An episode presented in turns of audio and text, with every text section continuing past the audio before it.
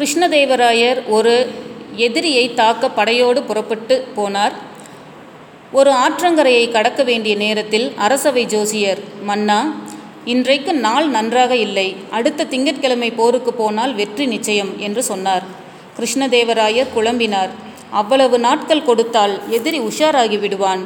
அவன் எதிர்பாராத நேரத்தில் உடனே தாக்கினால்தான் வெற்றி. ஆனால் ஜோசியர் சொன்ன பின் சந்தேகம் வந்துவிட்டது தெனாலிராமனிடம் ஆலோசனை கேட்டார்.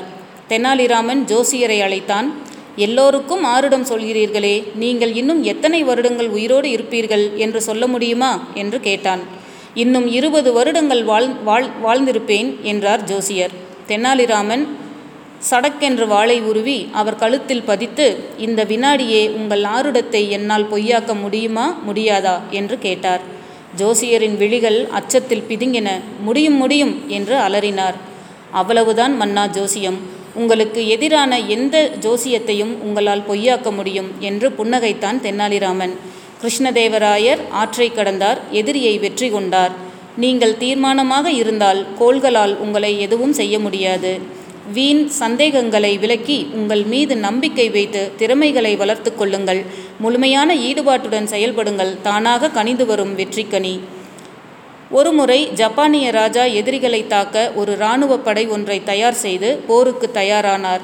அவர் எப்படியும் இந்த போரில் வெற்றி பெறுவோம் என்ற நம்பிக்கையுடன் இருந்தார். ஆனால் அந்த படையினரோ பெரும் சந்தேகத்துடனேயே இருந்தனர். இதனால் அந்த ராஜா தன் படை வீரர்களுக்கு தைரியம் வரவழைக்க என்ன செய்யலாம் என்று ஒரு ஜென் துறவியை பார்த்து கேட்கச் சென்றார்.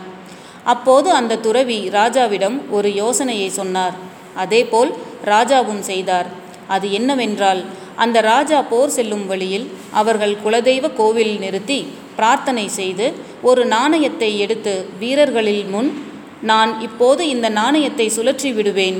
தலை விழுந்தால் நாம் வெற்றி பெறுவோம். இல்லையேல் போரில் தோற்போம் என்று துறவி சொன்னதை சொல்லி பின் அவர்களிடம் நம் தலைவிதியை இந்த நாணயம் சொல்லும் என்று கூறி நாணயத்தை சுழற்றினார்.